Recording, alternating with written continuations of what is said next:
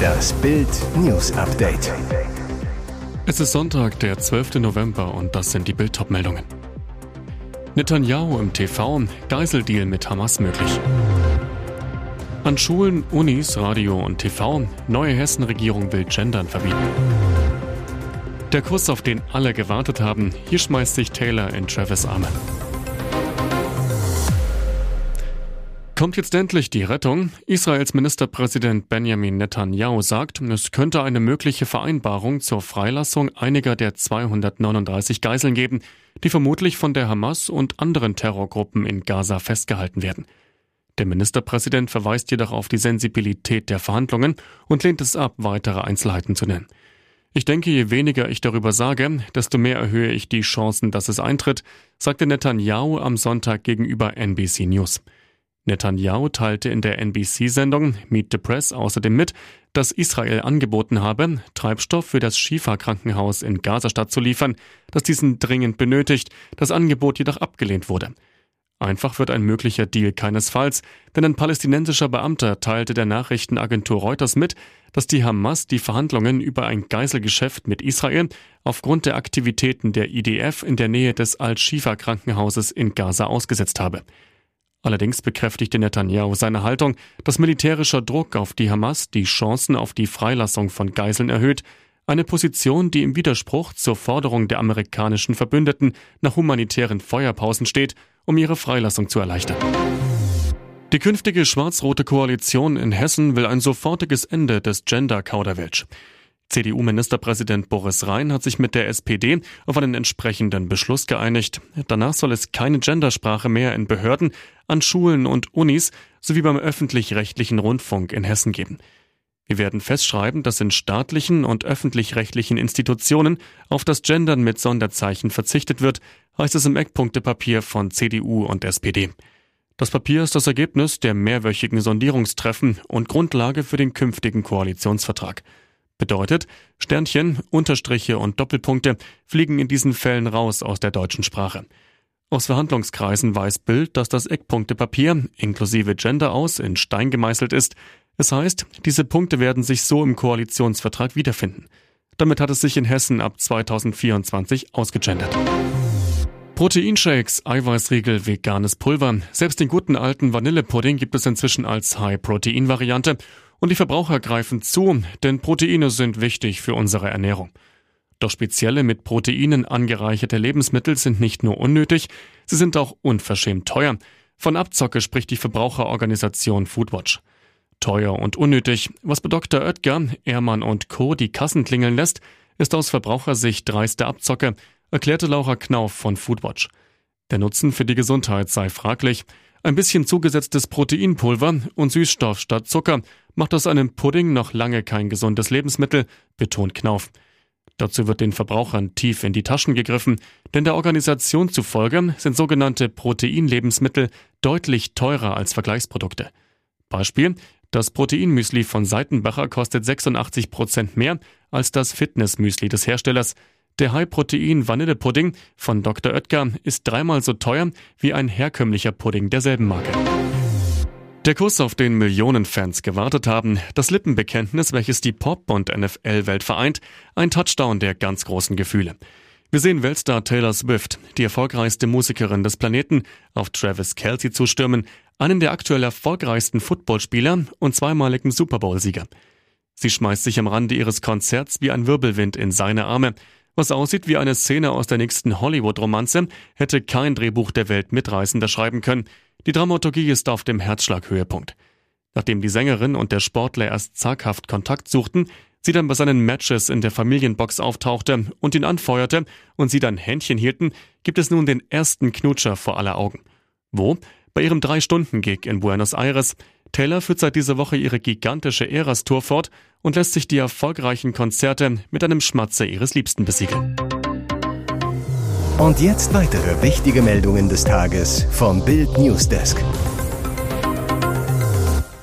Mit ungeheurer Wucht schlägt ein VW in einen Straßenbaum ein. Der Stamm bricht, kippt um, kracht aufs Dach, zerstört den Golf. Zwei Menschen, 17 und 21, sterben.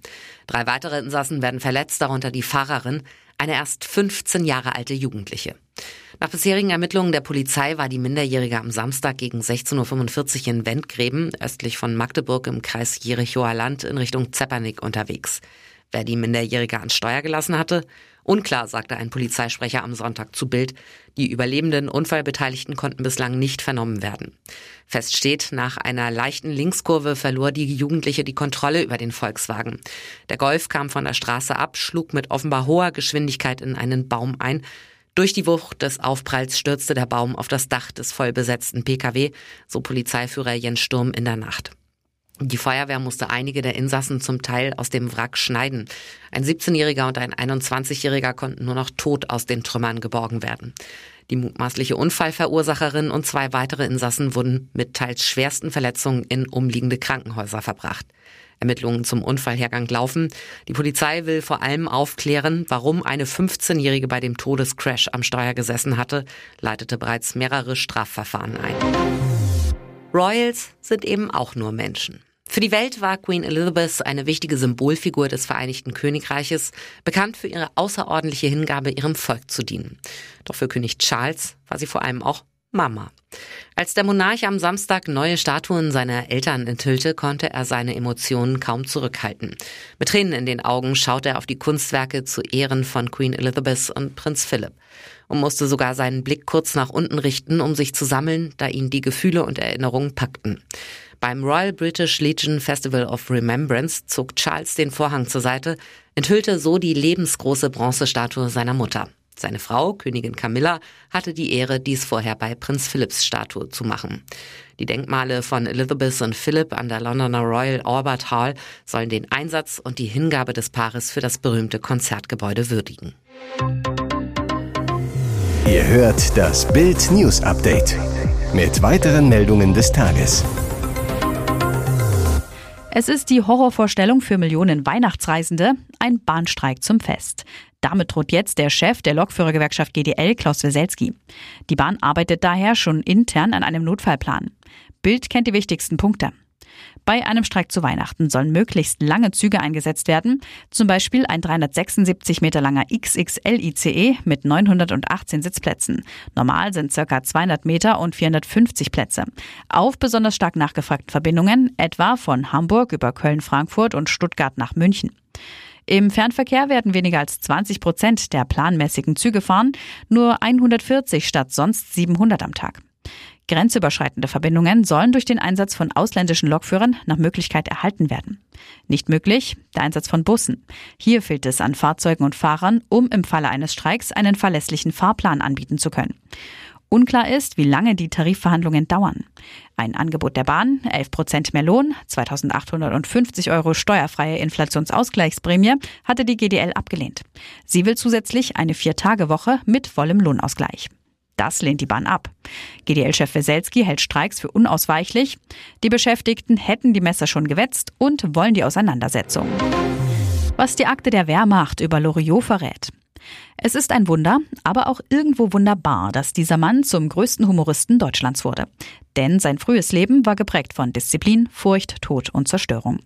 Vielleicht wurde Loriot, bürgerlich in seiner Wehrmachtakte Bernhard Viktor von Bülow, Spross eines fast 800 Jahre alten mecklenburgischen Adelsgeschlechts, deshalb so feinsinnig mit dem Gespür für Momente und Menschen. Er hatte viel Glück im Leben. Das betonte Loriot stets mit Dankbarkeit. Sein Dasein? Es hätte viel früher abrupter enden können. Sein ein Jahr jüngerer Bruder, sein Brüderchen Johann, fiel wenige Wochen vor Ende des Zweiten Weltkriegs.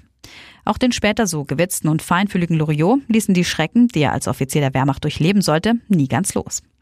Im Bundesarchiv liegen bis heute Teile der Soldatenakte des gebürtigen Brandenburgers vor.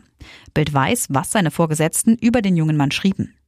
Eine Beurteilung seiner Vorgesetzten vom 5. April 1943 lässt bereits erahnen, dass von Bülow eine besondere Gabe mit sich trägt.